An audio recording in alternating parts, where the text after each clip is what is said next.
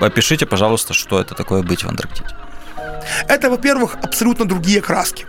Это вот целый мир, вот который вообще нарисован без единого, скажем, э, теплого цвета красного, желтого, оранжевого, там вот этого всего нет. Ну, иногда вкрапления, там красный носик вот пингвина, например. Кстати, именно поэтому э, комбезы, например, оранжевые обычно используют или красные. Они там очень действительно резко выделяются, их видно за километры. Евгений Дикий, ветеран войны на Донбассе, сидит в нашей киевской студии и вспоминает свои впечатления об Антарктиде. Зато вот холодные цвета, вот палитра от белого до синего, вот не 50 оттенков, а 550. Вот все возможные варианты вот этого белого, бирюзового, вот, голубого, ярко-синего. Это вот э, тема снега и льда. Вот, и э, черные скалы. То есть вот мир написанный абсолютно вот такой ограниченной палитрой, но зато с э, ну, сотнями оттенков этой палитры.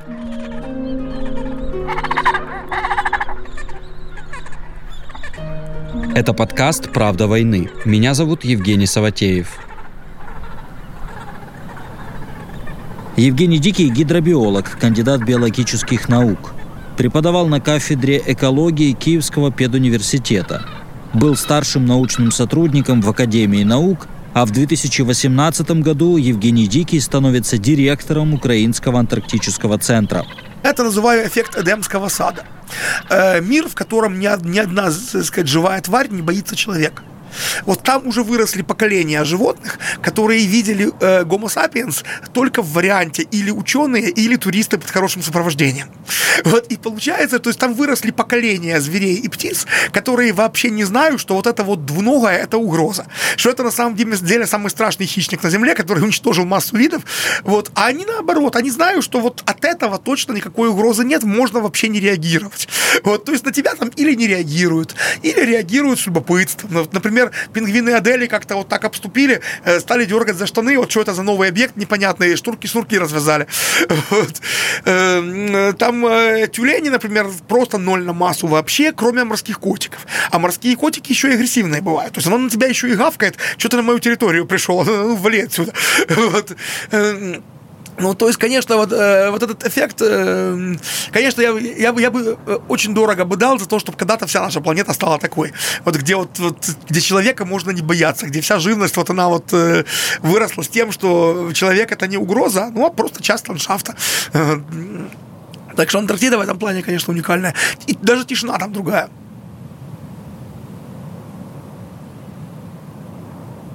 На станции «Академик Вернадский», которая досталась Украине от Британии, может размещаться одномоментно до 24 человек. Одна смена проводит там 12 месяцев – как они там живут, э, как устроен быт? Э, может, помните у Толкина там «Властелине колец», вот как там самое первое, это еще произведение «Хоббит».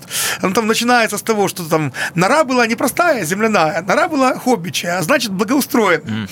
Вот, так вот, собственно, мы получили вот такую хоббичью, благоустроенную нору. Британская станция, вот на ней, вот она маленькая, но на ней есть все. Начиная от спальных кубриков, продолжая лабораториями, офисами, там столовка, естественно, э, кухня, полностью оборудованная, морозилки, там, холодилки, все, что надо. Вот, э, и оканчивая даже маленьким баром. Да, он размером примерно вот как, ну, вот эти вот наши студии, вот эти вот, вот на эта комната и вот и соседняя операторская вместе. Но это вот такой крохотный мини-британский паб, вот, со всем, что надо. Стоечка, э, э, дартс, бильярд. Ну, кстати, мы его усовершенствовали, этот бар. Он так и называется, бар Фарадей. То есть станцию-то переименовали, а бар, бар оставили. Так вот, он, конечно, британский паб. Но, как положено в британском пабе, британцы туда привозили э, все казенное с материка. А украинцы в одну из самых еще первых экспедиций в далекие 90-е вот привезли самогонный аппарат. И поэтому мы теперь единственный бар в Антарктиде, в котором можно попробовать именно homemade антарктическую выпивку.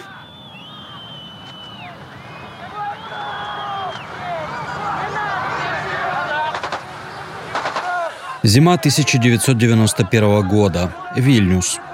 Группа активистов в разгар противостояния с советской властью захватывает и удерживает здание Литовского Сейма. Среди протестующих в здании парламента есть и группа молодежи с Украины. Как вы там жили? Э, спальниках, на ковриках, э, несколько ночей, в частности, даже под столом у премьер-министра Вагнериса. Вот, ну, потом уже так немножко более... Потом все-таки разделили рабочие кабинеты и кабинеты, где жили добровольцы. Вот, то есть часть рабочих кабинетов просто уплотнили, а часть превратили в такие а-ля мини-спальни казармы тогда Йонас Гячес, тогдашний начальник штаба обороны Литовского сейма, он просто показал нам, например, э, штабеля с канистрами с бензином, сложенные по разным краям, скажем, э, по разным углам сейма, и объяснил, что, ну вот, если будет штурм, э, как бы, то, скорее всего, это все просто сразу загорится, взорвется, и как бы вместе с оккупантами погибнет. То есть, как бы, э, шансов убежать будет немного. И он честно сказал, он сам э, военный, он майор советской армии, он сказал, что, говорит, как военный, я вам говорю, мы можем продержаться, наверное, минут 40. В 1991 году Евгений Дикий, студент из Киева, защищающий независимость Литвы. Спустя чуть более 30 лет он услышит похожий прогноз. Дескать, столица Украины будет взята за три дня. Но когда в итоге оказалось, что литовцы не только не разбежались, а наоборот, их набежало гораздо больше, и то, что нужно именно подавлять по-страшному, ну, все-таки вот на это тогда Горбачева не хватило. Те полтора месяца в здании литовского парламента стали важным опытом для моего собеседника. С кем вы тогда познакомились э, из таких людей, которые на вас повлияли? Не, ну разумеется, Ландсбергес, вот э, э, тогдашний лидер Саюдиса и вообще борьбы Литвы за независимость. Саюдис – это движение за выход Литвы из состава Советского Союза. Ну, а из тех, с кем пришлось общаться, вот, ну, так вот уже гораздо более по-простому, то это Адрес Буткевичус, э, тогдашний министр, первый министр обороны Литвы, которому тогда было 30 лет. вот. Ну, понятно, что для нас, студентов, казался очень взрослым, но на самом-то деле молодой парень. Я помню, как мы с ним ночью сидели э, перед нашей присягой, вот, то есть в ночь на 27 января, э, и э, переводили текст присяги. Вот Аудерс переводил с литовского на русский, а я с русского на украинский. Вот и так в, в, в итоге отряд уже присягал, присягал по по-украински. Была такая интересная история о том, как ваши друзья собирали деньги. Да.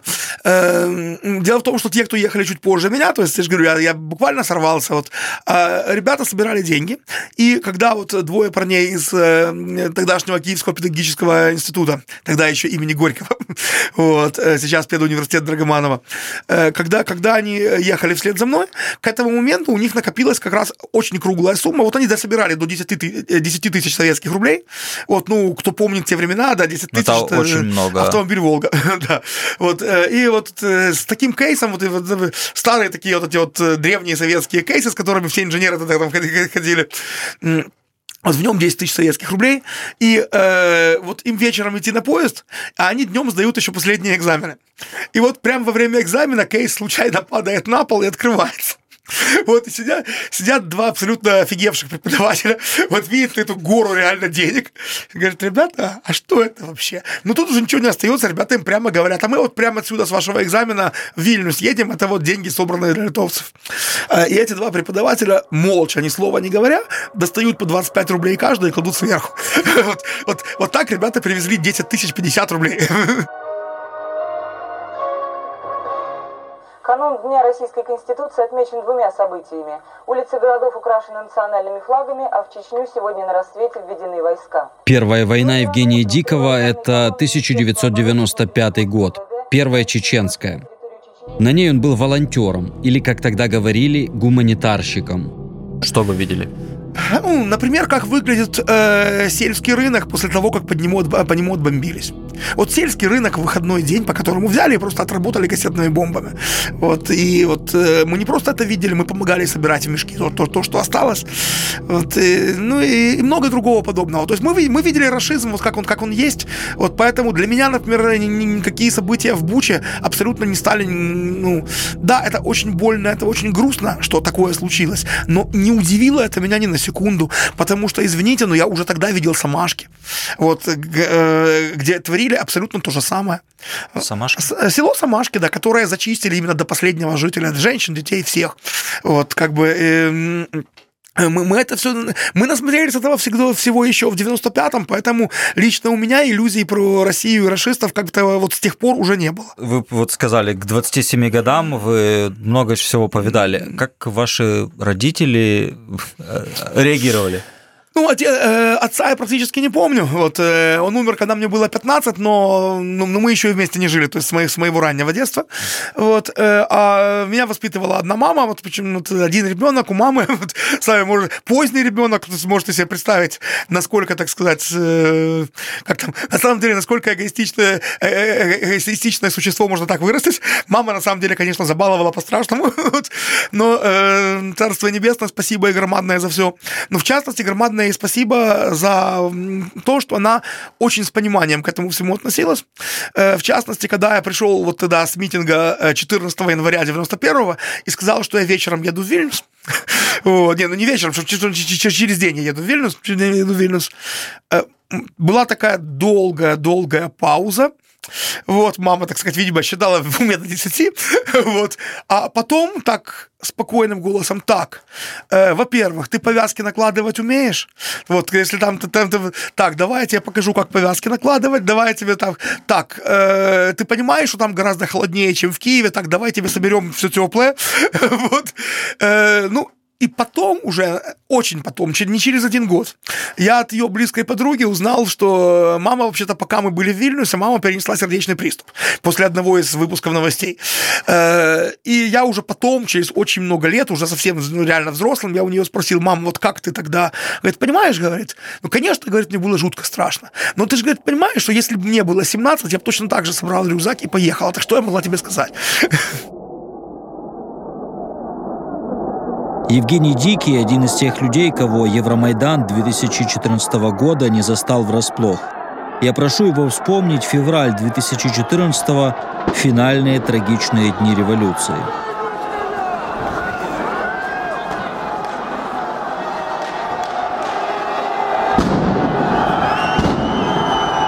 Например, никогда не забуду, вот именно э, институтская, э, сверху с крыши стреляют э, беркутовские снайперы, вот кто-то в толпе валится, кого-то э, выносят, рядом горят уже мен- ментовские автозаки, вот эти вот уже так хорошо, причем так горят, вот э, ребята из правого сектора вылазят на крышу, чтобы сбросить, струсить этих ОМОНовских э, снайперов, вот, а в этот, а вот посреди всего этого на таком балкончике, который даже не балкончик, а такая приступочка на первом этаже одного из этих вот э, этих больших таких сталинских красивых домов на Печерске, вот, э, стоит музыкант с шотландской волынкой, и на этой шотландской волынке наяривает боевые марши.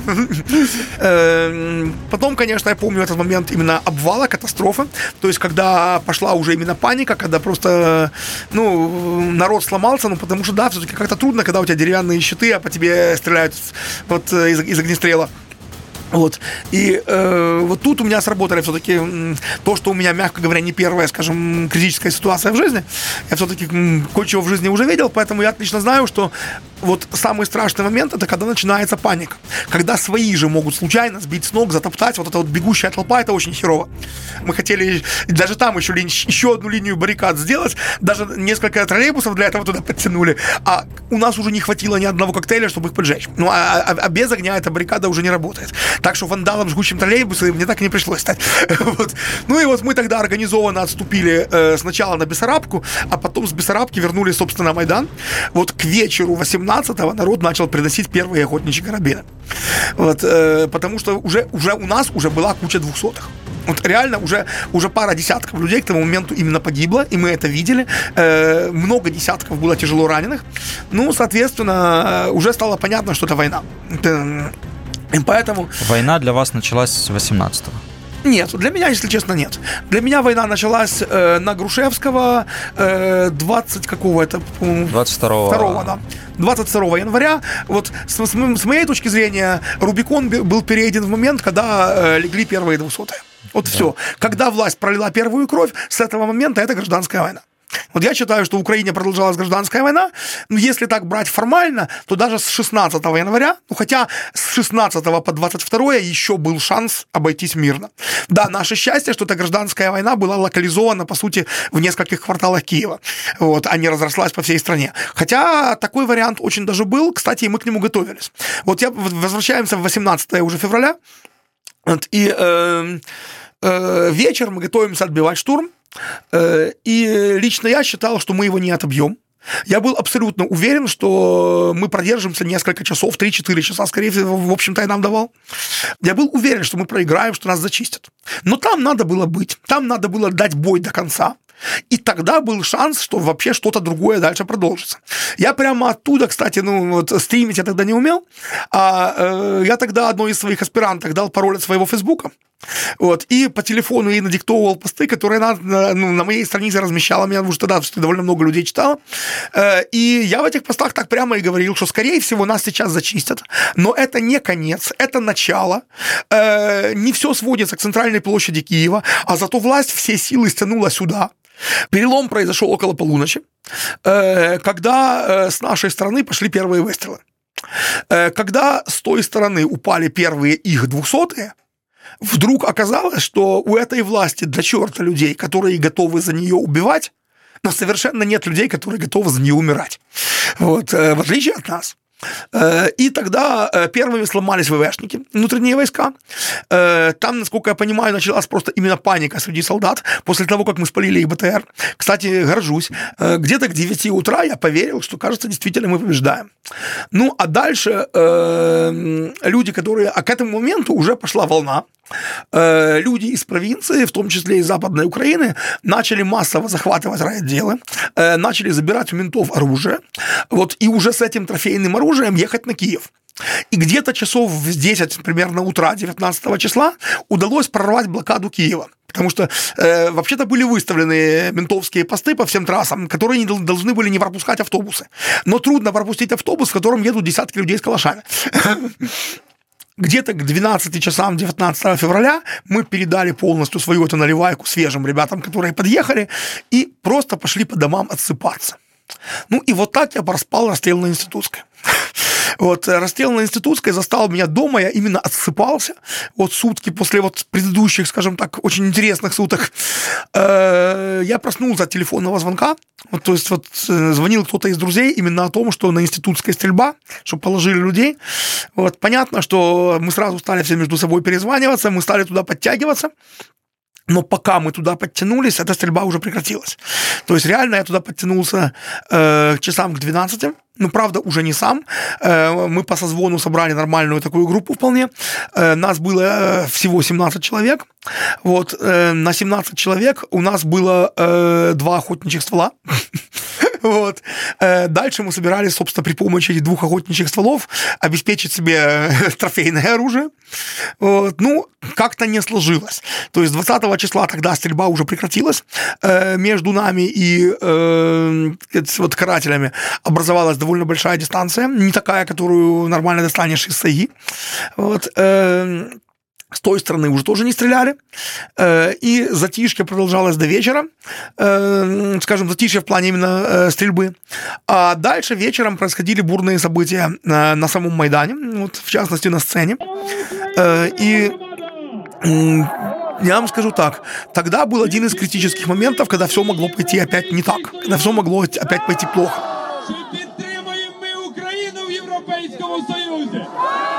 Тогдашние лидеры парламентской оппозиции 20 февраля уже не только после того, как Майдан выдержал штурм, а и после расстрелов на Институтской пошли на переговоры к президенту Януковичу. У меня трудно подобрать более деликатное слово. Э, ну, конечно, на Майдане это было воспринято как полная измена.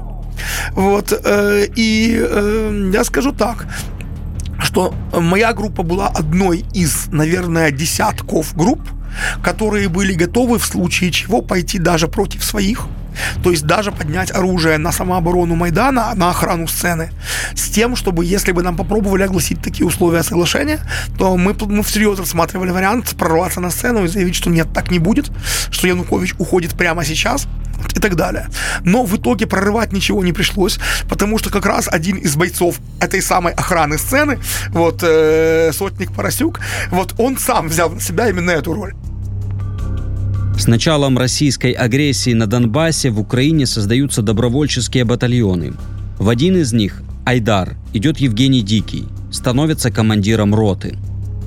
Вы в батальоне Айдар. Э, самый, э, не знаю, тяжелый бой, в котором вы принимали участие? Ой, э, такое дело. С одной стороны, конечно, никогда не забуду наш первый настоящий именно бой. Это бой, ну, во-первых, наш первый бой, в принципе, это взятие счастья. Вот, городок под названием, с прекрасным названием «Счастье». Это такой, можно сказать, голливудский рейд. Это как раз не был тяжелый бой, мы, мы никого не потеряли. У нас там был один тяжелый трехсотый, и то уже по прошествии времени можно честно признать, что это Friendly Fire. Вот, на самом-то деле. Это по ошибке за трехсотили, сотили одного из своих же. Вот, несколько легких трехсотых, вот, э, и все. Вот ни одного двухсотого, целый город освобожден, ну, красота просто. Можно тоже долго рассказывать. Вот реально это именно вот, э, об, именно об этом нашем рейде можно именно снимать экшен. Вот, это было красиво. А вот первый настоящий жесткий бой это поселок Металлист. Вот, через несколько дней после взятия счастья. Эм, это вот тот самый бой, в котором э, Надя Савченко заехала не туда и попала в русский плен. Вот, э, кстати, любой из нас тогда мог заехать не туда. Вот, э, мне просто повезло, а ей нет.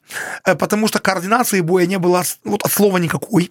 То есть это вообще было нечто настолько бардачное и стихийное, но тяжелое. И вот как раз бой шел от рассвета до заката именно. Вот, э, окончился аж поздно вечером, где-то часам к 9 вечера, когда все-таки подтянулся с украинской стороны один танк, и вот этот один танк решил исход боя, который продолжался вот часов 12. Вот, э, да нет, 12 больше. Это, это, это для меня он продолжался часов 12, а вообще-то начался он на рассвете. Просто пока мы туда доехали с Половинкина, то есть я вступил в бой, наверное, часов 9 утра, а как бы ребята начали часа 4. Вот, так вот, э, Короче, вот этот длиннющий бой окончился одним танком. Вот, э, и в этот же самый день, это было 17 число, 17 июня, э, вечером Порошенко сделал большую глупость. Он объявил 10-дневное перемирие. Он объявил десятидневное перемирие э, с тем, чтобы договориться как-то и так далее. Это была громадная ошибка, потому что договориться никто ни с кем не собирался. На самом деле, вот э, Россия э, не дала команды вот, договариваться, а сами, извините меня, самые народные в мире республики ничего не решали. Вот, э, поэтому через 10 дней война возобновилась. Да, но только 10 дней вот мы стояли, у нас был приказ не стрелять. С той стороны тоже не стреляли, кстати, никаких провокаций не было. Вот, и мы 10 дней стояли и в бинокле наблюдали, как там бетономешалки ездят. И вот если на момент начала этого перемирия э, между нами и Луганском было несколько блокпостов из мешков с землей, то к концу этого перемирия между нами и Луганском было три линии обороны с нормально накопанными блиндажами, вот, э, с бетонными укреплениями, дотами и так далее. Вот, э, и, э, ну, а, конечно, самые тяжелые бои, в которых мне пришлось участвовать, это чуть позже. Это уже э, июль вот, э, конец июля, это бои в Георгиевке. Вот село Георгиевка, э, маленькое село э, под Луганском, через него проходит дорога на Луганский аэропорт. И вот э, с самого начала этой войны в Луганском аэропорту оказались, по сути, а, аэропорт остался под контролем Украины, так и оставался аж до августа 14 Вот, и, но, по сути, наши части в Луганском аэропорту оказались в окружении. И вот это окружение надо было прорвать. Вот для этого нужна была Георгиевка. Ну и вот э, мы освободили Георгиевку, вот, а после этого сами оказались там в окружении. Вот так получилось, что мы-то ее освободили. Это тоже был довольно жесткий бой, но довольно короткий. А потом пришла ответка. Вот на следующее утро из Луганска потянули подкрепление. Вот, и э, как потом уже мы узнали от пленных, нас штурмовало до 300 бойцов. Слава богу, что мы этого А у вас было? У нас было 37 человек. У нас было 37 человек. Слава богу, что мы не знали, что там 300. Ну, мы понимали, что их больше, чем нас, но как бы не догадывались, насколько. Вот. Ну и э, война – это не только героизм, честно скажем. Начался для нас этот бой с того, как ну, прилетели первые мины, легли прямо на блокпост. Ну, благо, это же еще вчера был Сепарский блокпост, а теперь уже наш. То есть, конечно, они координаты своего блокпоста знают, он у них уже пристрелены. Легли прямо... У нас сразу, с первой минуты боя, у нас 8 тяжелых трехсотых. Сразу. Вот буквально за первых несколько минут боя сожгли два украинских танка. Вот, а танки же были не айдаровские, как вы понимаете. У Айдара тяжеляка вообще, вообще не было. Вот, танки были, так сказать, ну, определенные. Вот сгорают два танка, причем один, к сожалению, сгорает ну, вообще по-страшному. Это когда детонирует боекомплект и башня летит по воздуху. То есть это такое не забудешь вообще. А после этого два других танка и две бэхи, то есть вся броня, которая была на это время в Георгиевке, просто разворачивается и на полной скорости мимо нас уезжает. Мы вообще до этого не знали, что у нас такой скорости ездит. Вот. Э, и мы остаемся с легкой стрелкотней, с восьми тяжелыми трехсотами, вот, и без колес вообще. То есть, конечно, если бы у нас был этот транспорт, если честно, мы бы отступили. Но отступить, бросив 8 своих, ну, это не вариант. Ну, пришлось занять круговую оборону вот, и держаться. Ну, вот, собственно, так мы продержались сутки в полном окружении, потом таки нас разблокировали, подтянулись подкрепления, и дальше мы держались уже не в, уже не в окружении, но 10 дней подряд мы отбивали штурм этой Георгиевки. Вот, пожалуй, это все-таки, наверное, самые трудные из боев, в которых лично мне пришлось участвовать.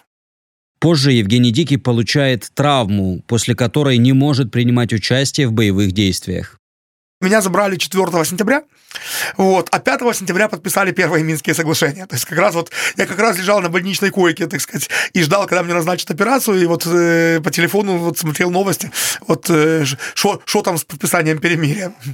Несмотря на то, что здоровье не позволяло Евгению Дикому быть в армии, с началом широкомасштабного российского вторжения Евгений Дикий идет в территориальную оборону. Во-первых, мы тут собирались умереть. То есть я не думал, что у меня большие шансы пережить бои за Киев. Вот. Эм, во-вторых, э, в боях за Киев, в городских боях, в общем-то, когда ты даже не сильно можешь бегать активно с автоматом, ты можешь найти себе полезную работу где-нибудь на позициях, где не нужно сильно много бегать. И вот оставайся и держи позиции до упора, пока, пока выдержишь. Плюс, конечно, дофига штабной работы, дофига всякой работы организационной, логистики и прочее. А это то, где уже здоровье не так важно. Э, в итоге во время всех боев за Киев э, я в итоге ни одного выстрела так и не сделал вообще. Просто не понадобилось. Потому что э, мы должны были вступать в бой уже в самой третьей линии, то есть уже на улицах города. До улиц города как бы э, враги не дошли. Поэтому самое полезное, что я за это время сделал, это то, что мы при этом очень много привозили, мы очень многим обеспечивали тех, кто держали именно самую первую линию. В частности, мы там броварами очень много занимались. Mm-hmm. Вот. Но это, опять же, э, бои под Киевом того времени, это такая шикарная партизанщина, это такая полувойна, полумайдан, можно сказать. Когда, например, э, вот берем позиции на броварах. Э, считалось, что первой линией, то есть как называемым нулем, являются позиции 72-й бригады. Вот дальше за 72-й бригадой стоит Троещинская тероборона, стоит Броварская тероборона, дальше за ней стоит Троещинская тероборона и так далее. Да, а на самом деле еще на 5 километров впереди позиции 72-й бригады вот, стоял полевой командир Ёжик, который не подчинялся никому, вот, у которого было 600 бойцов и тяжелое вооружение, вот, ну, включая минометы. Вот. Ну, и, и вот так было по всей Киевщине. То есть, на самом деле, это, э, мы победили вот в этой первой фазе войны в значительной мере именно за счет этой партизанской стихии. Вот это была такая махновщина, я бы сказал. Э, есть, кстати, такой э, общественный активист, тоже ветеран АТО Антон Колумбет. Вот, э, он тогда прекрасно это описал. Вот, вот его пост на Фейсбуке это, пожалуй, э, самое лучшее описание тогдашних событий, там, где вот э, как там э, сначала появляется просто разведка, потом глубинная разведка, потом просто какие-то загадочные типы с калашами, вот это загадочные типы с калашами, ну и так далее. Опять же, из, из, из, из того времени мой близкий друг, который возглавил одну из групп ССО, вот, сил специальных операций, вот они тогда ходили в рейды из Киева по Десне, вот аж до Чернигова. Вот когда Чернигов еще был в блокаде, как раз шли бои за Чернигов, вот они ходили от Киева туда по лесам.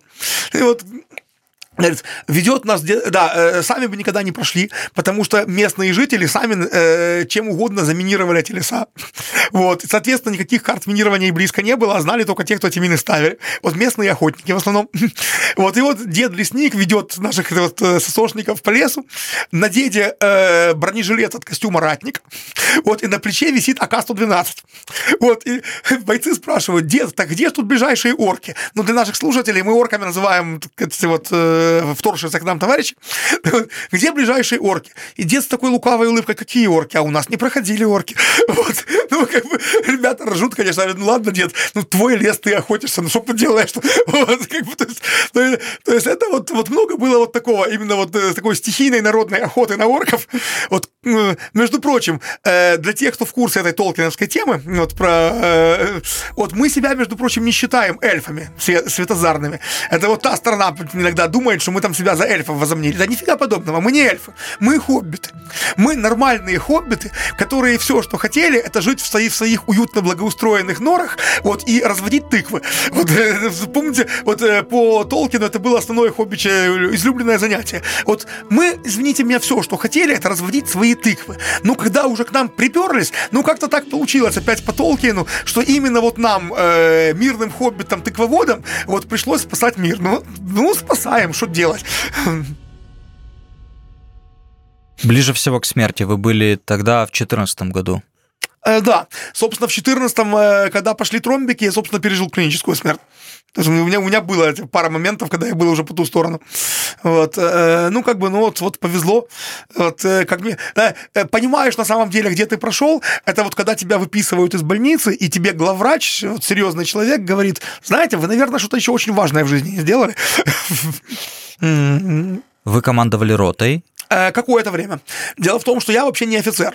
Вот, э, в свете того, что мы уже тут говорили про мою буйную, э, бурную юность, я думаю, вы не удивитесь, что я не пошел на военную кафедру, на которую, чтобы когда, когда, когда на нее только записывали, это надо было еще присягать Советскому Союзу. Извините, я в то время уже присягал Литовской Республике Как бы, поэтому у меня нет офицерского звания. Но в самом начале АТО э, в Добробатах была настолько критическая ситуация с отсутствием офицеров, что э, ну вот я без э, звания, но как человек, который привез с собой 50 бойцов, причем структурированных сразу уже по отделениям, все, вот я был в ООО Комроты примерно месяц. В том числе первых наших два боя я командовал рота именно в бою. И, кстати, именно в это время хорошо ощутил, что, скажем так, лидерство это одно, а все-таки офицеров не зря, не зря Пять лет чему-то в училище учат. Вот я остро просто почувствовал, насколько мне не хватает именно профессиональных знаний. Что война — это не Майдан. Тут просто на, на, на голом героизме не выйдешь. И вот тут, слава богу, э, приехал Игорь Лапин. Вот э, Игорь Лапин, позывной «Зала». Вот на то время он уже много лет занимался юридической практикой. Причем, как он сам себя так броируя представлял, э, адвокаты делятся на бандитских и ментовских. Я честный бандитский адвокат. вот. э, так вот, э, приехал честный бандитский адвокат «Зала» из Луцка, и оказалось, что он 20 20 лет назад заканчивал какое-то там общевойсковое командное училище, то ли в Кургане, то ли хрен знает еще где. Вот. С тех пор не служил, но все-таки офицер. Я с жуткой радостью передал ему командование ротой, а сам уже под его командой был то взводником, то отделенным. Вспоминая батальон Айдар, э, все хорошее, что было, и все плохое, что было. Ваше резюме, роль батальона Айдар вот по состоянию на сейчас. Я думаю, что э, сейчас скажу такую немножко контроверсионную вещь. Э, я считаю, что роль не только Айдара, а вообще всех Добробатов, я бы не выделял Айдар отдельно. Тут что Айдар, что Азов, что, что Донбасс, вот все эти Добробаты, возникшие тогда, в какой-то момент мы спасли страну. Вот я, да, не стесняюсь так заявлять. Мы спасли страну, потому что когда началось русское вторжение, э, украинской регулярной армии по факту не существовало. То, что называлось украинской регулярной армией, извините меня, это э, были штабные офицеры, склады хранения и охрана при этих складах. Все. Вообще, добробаты кончились, по большому счету, в августе 14 -го. Время добробатов кончилось в Иловайске, можно сказать. Вот это был финальный аккорд. Ну, нам повезло больше. Вот, к счастью, Айдар не был в Иловайске. Мы в это время как раз были в Луганском аэропорту. Э, точнее, в это время мы были под Луганском, держали позиции. И, кстати, ни для кого не секрет, что тогда произошла катастрофа. Э, когда 20 августа 2014 э, года зашли уже именно регулярные русские части, и, э, собственно, мы поняли, что что-то поменялось, когда 20 августа нас вдруг начали крыть артой одновременно с трех сторон, четко по часам. Mm-hmm. Вот. Ну, так по вертушечке, что называется. И э, тогда была катастрофа, был обвал просто фронта. Вот, честно говоря, то, что я тогда насмотрелся вот в августе 14 э, ну, я до этого только читал в книжках про Красную Армию летом 41-го.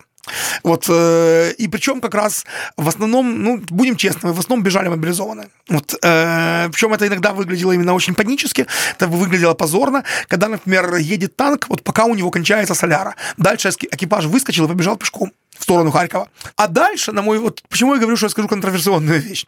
Дальше, на мой взгляд, э, тогдашний президент Порошенко сделал очень мудрую вещь, которую многие патриоты ему и тогда не понимали, и до сих пор не простили. Он распустил большинство добробатов. То есть было э, с осени 15 года, 14 извините, года, с осени 14 года пошла очень жесткая линия. Все добробаты или полностью распустить по домам, или интегрировать жестко в регулярные части украинской армии. Вот Азов интегрировался, э, часть Айдара интегрировалась, э, большинство демобилизовались, вот, э, большинство других добробатов просто демобилизовали. Вот без монополии на насилие это уже не государство. Вот, и э, поэтому добробаты ушли в историю, вот э, они уже не повторились.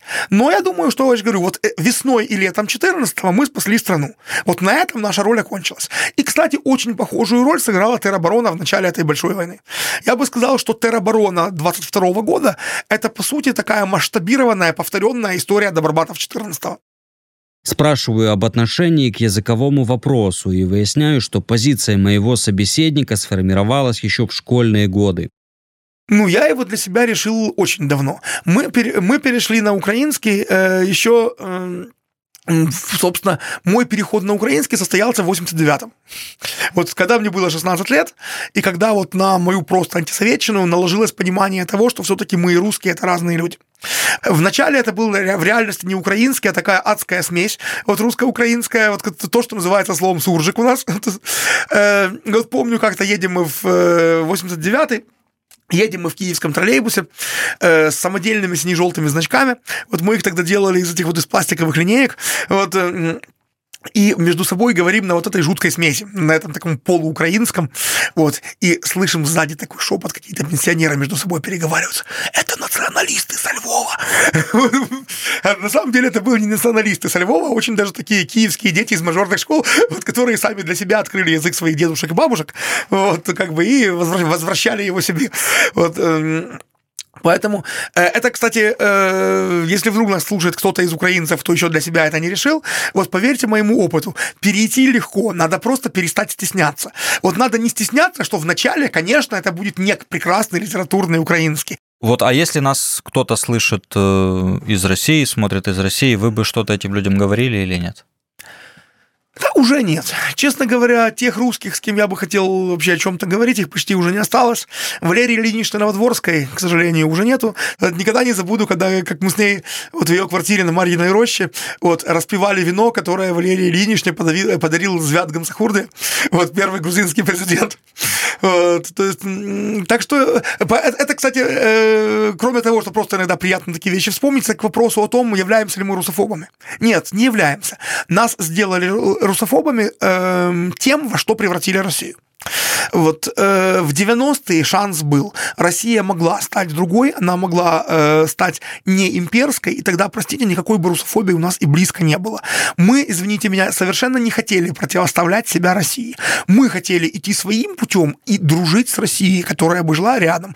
Я, например, в те годы, если бы меня спросили, какими бы я видел отношения между Россией и Украиной в идеале, я бы сказал, что примерно как у США и Канады. Вот э, две страны э, как бы общего происхождения с похожей но все-таки с очень разным общественным устройством, с очень разной историей, вот э, заведомо дружественные. Я тогда еще надеялся, что возможно такая модель. Ну, э, даже, даже в первую чеченскую такая надежда еще сохранялась. Хотя уже было видно вот этот оскал этого расизма. Но тогда все-таки не все русские были расистами. Тогда было сильное антивоенное движение. Я очень надеялся, что может все-таки из него что-то выйдет. Но, увы, э, Россия выбрала Путина. Э, Путин э, перед первой, перед второй чеченской зачистил все гражданское общество, зажал всю прессу. Большая часть этого гражданского общества сама сделала ошибки, к сожалению. Вот, и повелись на разные компромиссы с этим режимом. И в том числе многие повелись на то, что режим может и плохой, а империя это все равно хорошо. Вот э, из многих как раз вылазили такие недопутины. ну и, увы, Россия постепенно, постепенно она стала такой, какая она есть сейчас.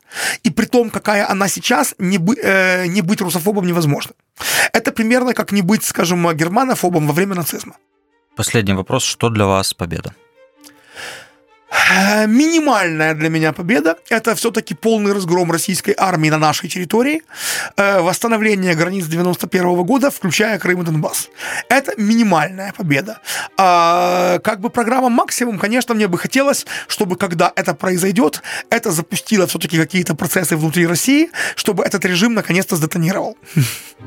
Ну, мне бы хотелось видеть Россию либо абсолютно другой, либо, извините, не обижайтесь, россияне, но да, многие ваши соседи хотели бы, чтобы вы повторили судьбу Советского Союза и распались на ряд независимых государств, в каждом из которых можно наладить нормальную жизнь.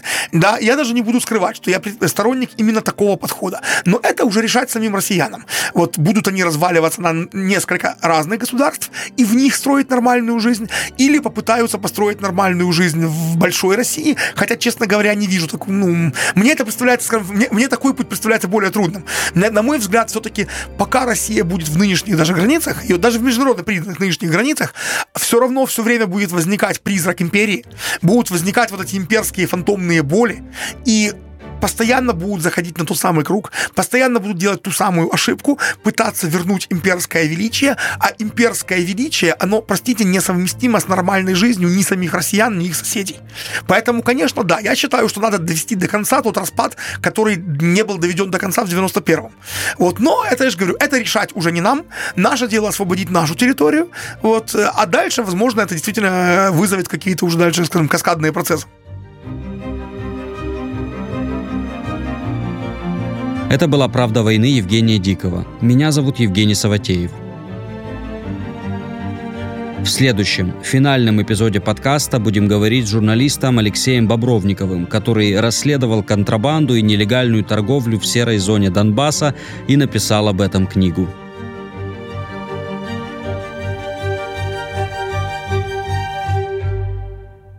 Этот подкаст создан при содействии Фонда поддержки креативного контента.